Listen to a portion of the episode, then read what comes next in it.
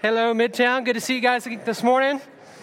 Happy Thanksgiving to everyone. Thanks for joining us. And I know it's been a good uh, holiday season for everyone. I want to extend special welcome to any families that are visiting. I see some new faces, and maybe you guys are visiting Midtown for the first time, or perhaps you're related to someone who's, who's called Midtown their home.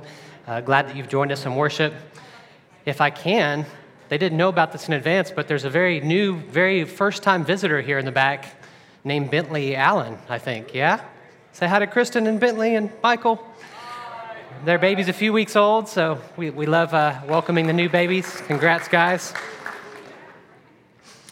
Um, my name is Justin, one of the pastors here, so just want to introduce myself. Um, also, we're going to start this morning with confession. I hope that's okay. And I'm going to ask you to confess how, how many of you listened to Christmas music before Thanksgiving? Come on. How many of you had your trees or lights up before Thanksgiving? How many of you know that you're supposed to do that after Thanksgiving? And how many have started already? All right, so that's a good start. Just joking. There's no need to repent of that, though you might still take it to the Lord in prayer. I'm not, not sure. Um, but this is actually the time when we can celebrate because we're past Thanksgiving um, as we, as we kind of light the Advent candles, we're going to start a new series uh, for five weeks leading up to Christmas, which is really our time to just reflect on the coming of Christ. And so I hope that it's a really significant series that prepares our hearts to really maybe not take in the typical kind of consumeristic way of, of taking on Christmas, but to really seek God during this time. And so we hope that this series uh, helps us do that, prepare. What I really like about this series, we're calling it Come Let Us Adore Him. And what we're going to do is the next five weeks, we're going to look at five people, or in some cases, groups of people, and their first interactions with baby Jesus, or their first hearing about Jesus coming. And what's going to be really cool is we look at all these five people, they learned something very specific about who Jesus was coming to be. And so, with each of the five, we're going to point out one particular revelation of who Jesus is. But then what's going to be really great is you see them all respond according to that revelation in different ways. And each of the ways that they respond actually correspond with some of the things that we try to do on a Sunday morning as we worship together. And so it's going to be real fun for us to look at these characters and how they responded, but then reflect back on what we're trying to do on a Sunday morning. And shouldn't we have some of the same responses as we worship Jesus? According to the revelation that we know about him. And so I think it's going to be really fun. I'll give you a little preview for what we're going to talk about on this first one. I think we might have a slide for it here. Here's the preview. So come let us adore him. We're going to adore him as the Savior, Messiah.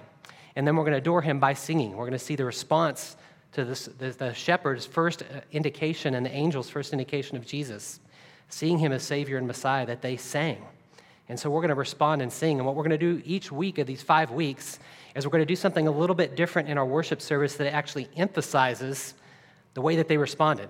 And so today we're going to sing more, which is going to be awesome. So I'm going to talk less, and in the back end, we're going to actually worship and sing, which I think is going to be really special, engage our hearts. So why don't I read the passage that we're going to read from today? It's from Luke 2 8 through 16. And then I'll pray, and we'll look at how the angels and the shepherds respond to this revelation of Jesus. And there were shepherds living out in the fields nearby, keeping watch over their flocks at night an angel of the Lord appeared to them, and the glory of the Lord shone around them, and they were terrified. The angel said to them, Do not be afraid. I bring you good news that will cause great joy for all people. Today, in the town of David, a Savior has been born to you. He is the Messiah, the Lord. This will be a sign to you. You will find a baby wrapped in clothes and lying in a manger. Suddenly, a great company of heavenly hosts appeared with the angel, praising God and saying, Glory to God in the highest and earth peace to those whom his favor rests. When the angels had left him, they had gone to heaven, and the shepherds said to one another, Let's go to Bethlehem and see this thing that's happened, which the Lord has told us about. So they hurried off and found Mary and Joseph and the baby who was lying in the manger. Let's pray. God, we ask that your spirit would, would speak to us today. Uh, man's words are nothing, but your spirit's the one who interprets to each of our hearts, and so we invite you to be the one that's uh, speaking to each of us. Uh, you know us well, and we invite you to, to, to lead us. Ask especially as we spend some time, extra time in worship, that you would just free us from any hindrance that keeps us from worshiping you, that together as a family, we would joyfully uh, celebrate you today. In Jesus' name, amen. So, the first little kind of part of the story is the angel appears. So, we'll look at verse, nine, verse 8 and 9. And there were shepherds living out in the fields nearby, keeping watch over their flocks. And the angel of the Lord appeared to them, and the glory of the Lord shone around them, and they were terrified. First, let me say a word or two about these shepherds. These shepherds were like one of the oldest jobs of that time. Sheep were like a huge commodity, prized for their milk that they could produce and the food that could come from that, uh, important for the, the meat that they could, that could be eaten, and for the wool. And so sheep were very important to that day. The only problem with sheep is they would eat up your whole farm. And so farmers had to actually hire other people to help kind of keep the sheep mobilizing all around the, all around the place and eating at different locations, then bringing them back for whatever the resources they were using them for the milk, the, the food, or the wool. And so shepherds were actually some of the first people that were hired. They weren't really farmers, but farmers would hire them to take care of their sheep and to bring them back at the proper times. Most likely, these were single guys because of the nomadic life. Like they didn't maybe necessarily have families because they were always on the run, always out doing different things. This is why they could come to them in the middle of the night because they had to watch them all through the nights. And their main job was to protect the sheep, make sure no wolves get them or anything else harm would come to them, to make sure that they're well fed, and then to bring them back to the owners for their purposes. And I say all that just to say what I love about this is that just these shepherds were just normal people, likely single men that were working like a blue collar type of job. I started thinking like, what would this be? We don't really have shepherds in our day, but what would it be like if like you were writing a play and you wanted to like modernize this story? I thought it would be like truck drivers. Like I thought truck drivers. I'm not being like demeaning in any, any way. I'm just saying like picture people who are in charge of other people's stuff and they're in charge of taking it to all the different places. They work nights. They're driving all through the nights. It'd be almost like this angel shows up at a truck stop like, that's kind of what's happening here. This angel just shows up in the middle of nowhere to these blue collar guys and brings us great news. And it says, The angel of the Lord appeared to them, and the glory of the Lord shone around them. And rightfully, it says they were terrified. Like they'd never seen anything like this, right? Imagine you're just kind of doing your business, you're on your night watch, you're watching your sheep, and all of a sudden an angel appears. And not only an angel, it says the glory of the Lord. There was something so glorious about this that they knew it was the Lord. Later, you'll hear them say that the Lord told them, even though it was really the angel that told them but they recognized this was the Lord speaking through this angel and they were terrified. I started thinking about angels. It's really kind of a complicated study of angels in Scripture. Maybe you call it like angelology. Uh, there's really uh, a hard part about really kind of understanding angels is there's very little in the Bible that actually says, here's what angels do or here's what they're about. Really, what you learn is from the narratives what they're doing, and then we interpret what angels are about and what God's purpose is for angels by looking at the narratives when they just show up. And so, really, there's kind of two uh, broad categories. So first, let me say angels are, are, are actually very common in Scripture. There are 196 times you see them in Scripture, and in 34 of the 66 books of the Bible. So, half the books of the Bible talk about angels. And most importantly, at least in my mind, is Jesus spoke about angels. So, we should have no doubt that these are real occurrences that happen because Jesus spoke so boldly of there being angels as well. There's really kind of two purposes that, that angels serve. And I think we're going to look at both of these in this story because we're going to see both of them happening. There's a, but part of angels, one of the services that they have is they actually are serving God. And they're serving God by either being messengers or by, by being ministers. We'll talk about those in each of a second. The other set of angels that we see throughout Scripture in many of these stories is there's like these observing angels. We don't see them messaging or necessarily ministering to people, but we see them observing God, watching what God does, and ultimately, as they watch what God does, they begin to worship God. So their eyes are on God the whole time. Let's think first about the serving type of angels because this is the first one that comes in this story. It's a messaging angel, it's the one who comes with a message from God to his people. You see this throughout Scripture. You see it in Luke. If we get back in our study of Acts that will continue in the spring, angels appear in Acts. You think about the angels that spoke to Daniel, to Abraham. Like this was a messaging angel, often would come with words, and we'll see that a lot during this Christmas story. But there's a second set of angels that weren't just giving words, but they would actually minister. And I think about Jesus. Think about when Jesus was tempted. If you're familiar with that passage, for 40 days before he started his ministry, he was tempted by the devil, and each time he refuted the devil with words from Scripture. And after the last time, it says that angels came and ministered to Jesus and strengthened him during his fast. Or during the Garden of Gethsemane, when he's praying, Father, if there's any way that you could take this cup from me, if there's any way that I don't have to die tonight. And he says, But not my will, but your will. He ultimately submits to God the Father's will. And it says that angels came and attended him. A few hours later, maybe even moments later, Peter, you know, when the people come to arrest, arrest Jesus, Peter chops off a guy's ear in defense of Jesus. And Jesus says, Hey, don't do that. He heals the guy's ear and he says, Did you not know if I didn't want this to happen, I could call down a legion of angels to dismiss this crowd and, and not be arrested? So Jesus spoke of angels, in the, and he was actually ministered to in his humanness, angels. So there's angels that minister to us. Probably one of the most direct scriptures in Hebrew 1, Hebrews chapter 1, says that angels are ministering spirits sent by God to serve those who have inherited eternal life. And so we have angels in the spiritual realm that minister to us who've inherited eternal life. That's the serving God angels. But then there's this other set of angels that's the observing angels. They watch what God's doing, and angels are not omniscient. They don't know everything. We'll point to this a little bit later uh, in, the, in the message here this morning, but they don't know everything. And so they're watching. And what you'll see repeatedly throughout Scripture, and you'll see in this passage, often they don't know what's happening or the timing of it, but they expect it. And when something happens that God did that they knew He was going to do, and they see it in time, their spontaneous response is to worship. We're going to look at that together. So they're watching and they're worshiping. Those are the two types of angels and categories, and even the two that we'll see in this passage. So let's look at what the angel says. The angel, the messaging angel, says this But the angel said to them, Do not be afraid. I bring you good news that will cause great joy for all people. Today, in the town of, Beth, uh, town of David, a Savior is born to you. He is the Messiah, the Lord. He will be assigned to you. This will be assigned to you. You'll find a baby wrapped in clothes lying in a manger. So, his first words, of course, are the ones that you see most often from angels when the messaging angel appears. They often have to say, Don't be afraid, because they were terrified. They'd never seen anything like this. And he real calmly uh, explains to them right away, like, Hey, I'm bringing good news. Like, this isn't a bad visit, this is a good visit. And he answers a couple questions. What is this about? It says, I'm bringing you good news. And what's it supposed to produce in you? This news will produce great joy hold on to that because I want us to think and dwell on this idea of, of this news should produce joy in us. And then he answers the third question Who is this news for? The news is for all peoples. Don't miss that, that in a little town of Bethlehem, as we sing, just one little town, came the good news for all creation, all peoples. That's what the angel first reveals. But then he reveals the truth. What is this good news? The good news is that today, like this all starts today, in the town of David, a Savior's been born to you, and he is the Messiah, the Lord. He's announcing that this very day, God has done this thing that you've been hoping for and waiting for. As Jewish men, they likely knew the scriptures and knew that there was this hope of a Messiah, someone that they hoped in that was going to come and, and rule them and be their king and provide a new kingdom.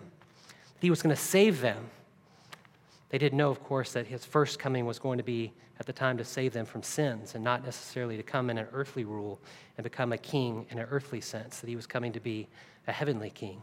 But this long awaited person that, that any Jewish person would have been hoping for and waiting for, they come with this great news like, today is the day. A Savior's been born. I was trying to think of illustrations. They're all going to fall short, short of the, the way that in Israel, uh, someone in Israel was hoping for a Messiah. But I started thinking, what are some situations that I've had friends in or, or know of in history where people have longed for something and waited and waited?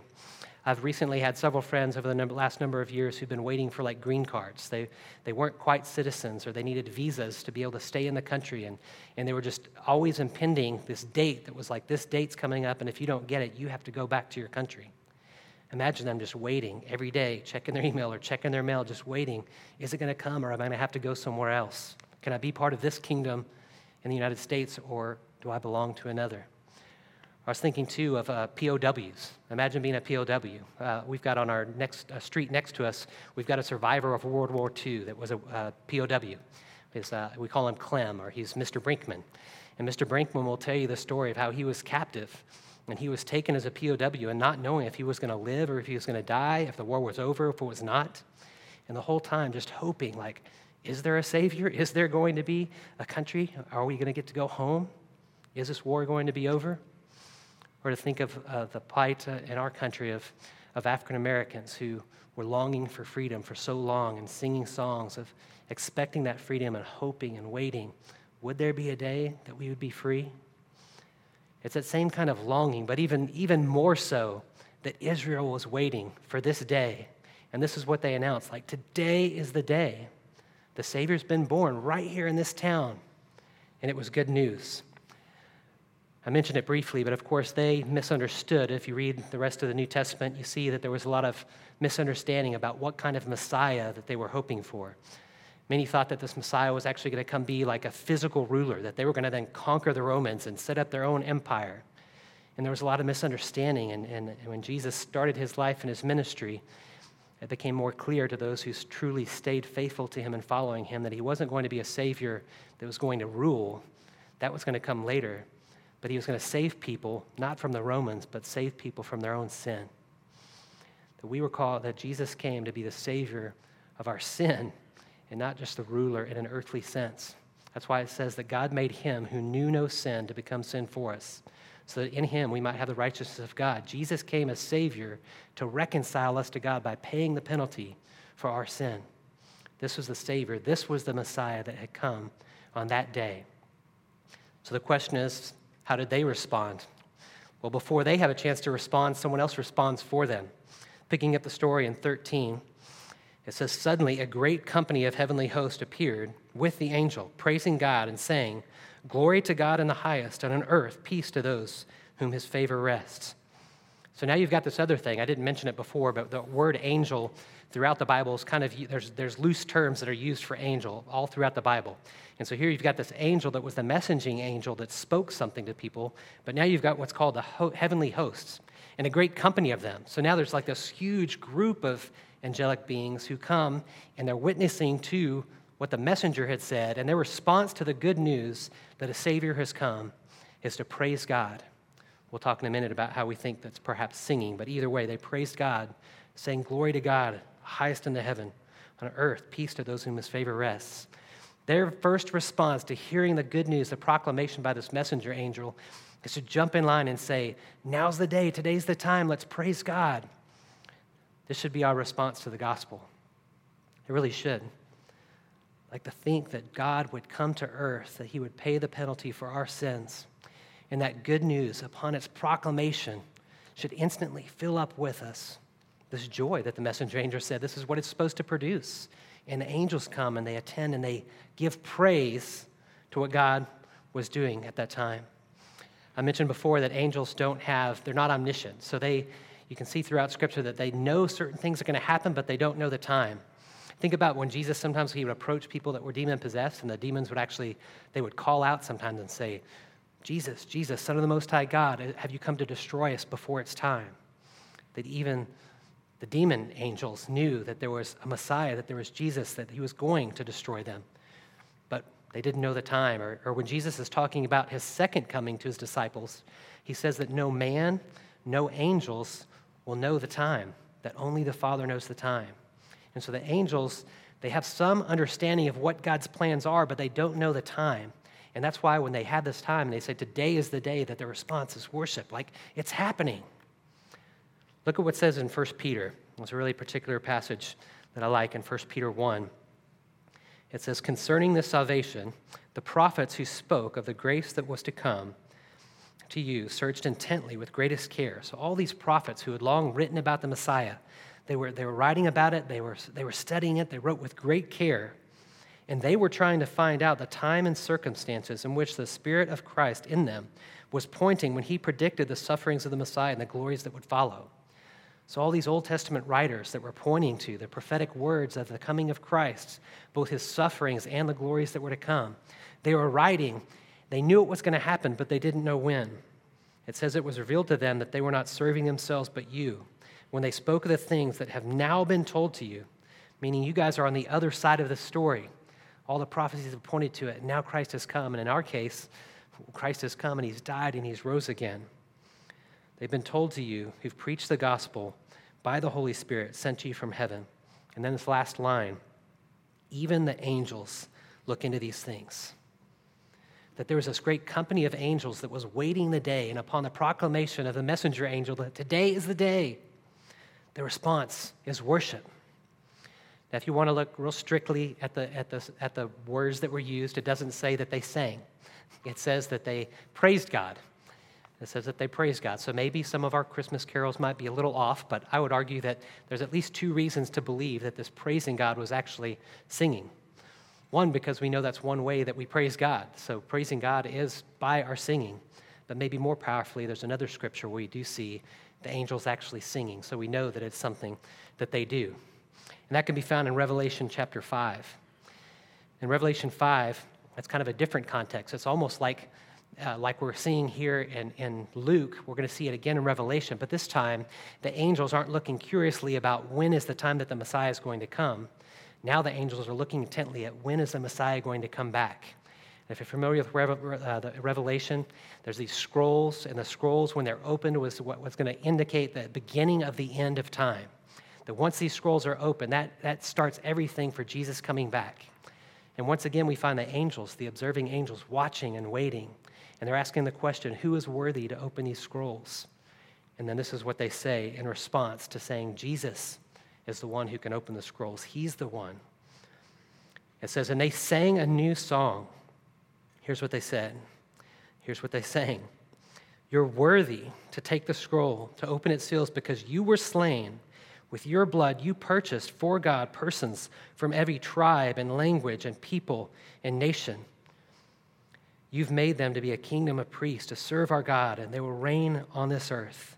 And I looked and I heard a voice of many angels, numbering thousands upon thousands, 10,000 times 10,000 and they encircled the throne and living creatures and the elders, and in a loud voice they were saying, Worthy is the Lamb who was slain to receive power and wealth and wisdom and strength and honor and glory and praise. And then I heard creature, every creature in heaven and on earth and under the earth and the sea and all that's in them saying, To him who sits on the throne and to the Lamb be praise and honor and glory forever and ever. Angels do sing.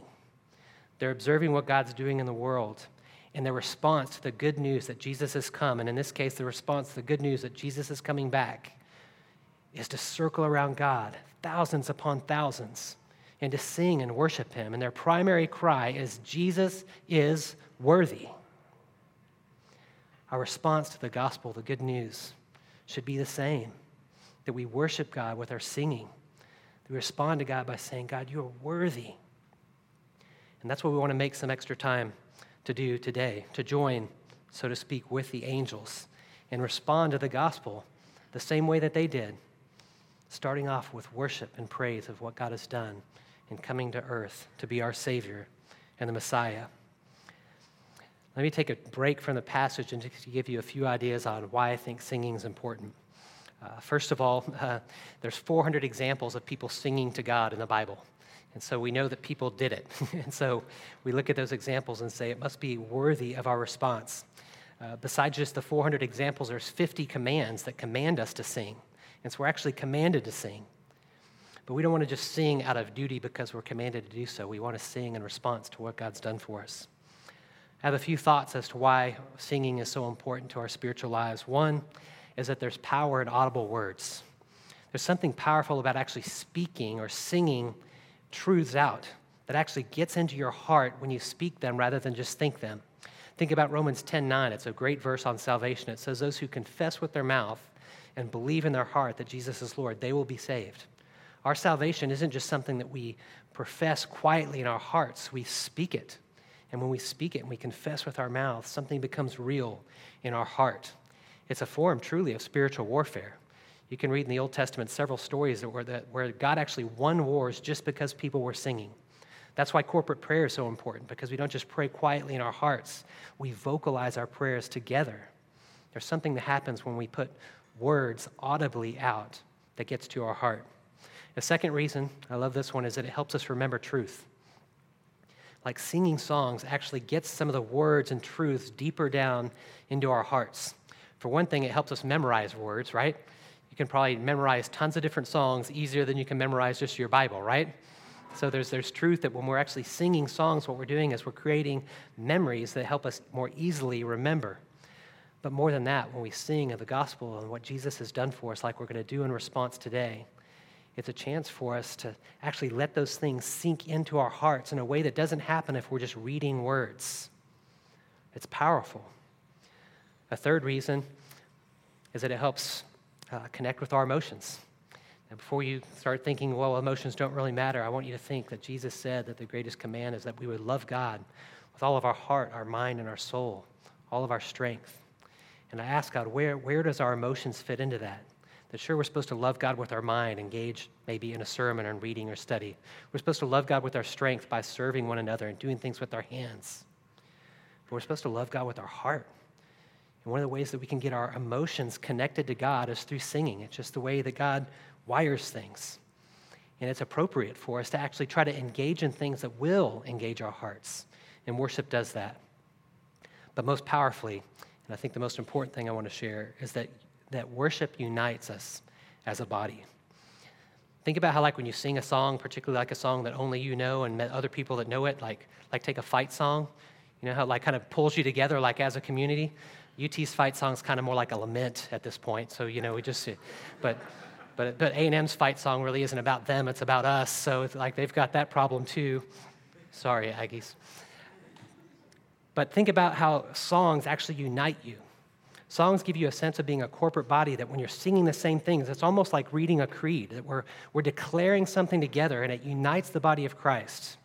I didn't have a slide for this, but I find this one scripture to be extremely powerful. It's in Colossians 3, and, and Paul's writing the Colossians and he's telling them how they should worship. Verse 16, Colossians 3 let the, let the message of Christ dwell among you richly.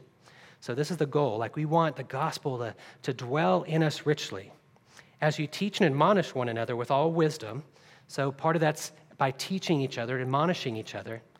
But listen to how he says we're supposed to do it teach and admonish each other with all wisdom through psalms, hymns, and songs from the Spirit, singing to God with gratitude in your heart.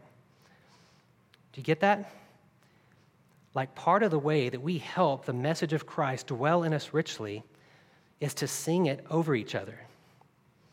He's saying the way that you get this, this gospel deeper into your heart is by singing these songs over each other. And so I want to say, and this is very powerful to me, when we sing on a Sunday morning, I want you to understand it's not, about, it's not all about you. Like we hope that you would connect with God and worship in a song, but there's a whole other element that when you're singing, even if the song means nothing to you, your proclamation of it is singing gospel truths over everyone in this room. And so we have to get beyond kind of the consumer mindset of like, I got to come to worship and I need songs that minister to me. While we want that, and that's good too, we also have to understand that the purpose, one of the purposes of worship, is that we're actually admonishing each other. And the word of Christ is growing deeper in the hearts of the people around you as you sing.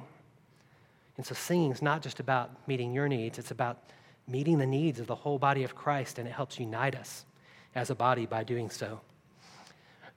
I'll close by just giving a few thoughts on, on kind of our worship here. Uh, one of the things we want to do with this, this series is we want to look at the way that people responded to the news about Jesus, but then talk about how we're trying to implement it in our services on Sundays. Uh, first, I just want to say thanks to our worship team, that these guys do an incredible job. And if you don't know, none of them are paid. There's not even a stipend for anyone who's on our worship team, that they do it just joyfully out of the, the, the kindness of their hearts. And they sacrifice a lot and worship and practice and get up here early and do everything. So I want, to, uh, I want us to honor them and hope that you would do the same. If you're a partner at Midtown, uh, within the last few, few weeks, you actually received a survey. So we sent a survey just trying to better understand what kind of uh, preferences people have worship wise. And we were, we were thrilled that like almost 80 people responded to it. Might even be over 80 now. But a huge percentage of our partners responded to the survey. And we love the feedback, and the feedback has, has helped the worship team kind of now as we get into this new space, it's helped us think through like, what are our people, what are their preferences, and how then can we shape our worship that really meets people's needs and helps us proclaim the gospel over each other. And they've been making some changes and are going to continue to do so in the coming weeks and months. And, and I just want to honor them for, for taking those steps. And I want to thank you for your input.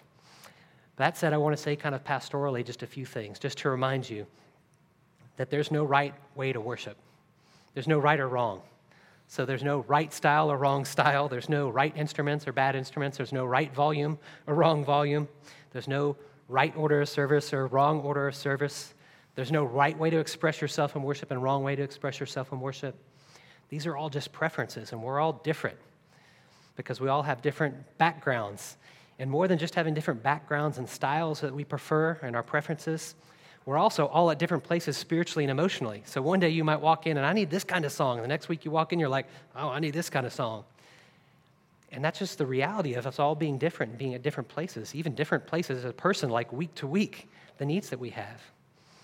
And so I, I just want to just commend us not to let worship be a divisive issue, but let it to be something that, That perhaps there's a song that's not your favorite. To be reminded that then, well, if it's not for you at where you're at right now, then you sing it out loud and sing it over those who need it.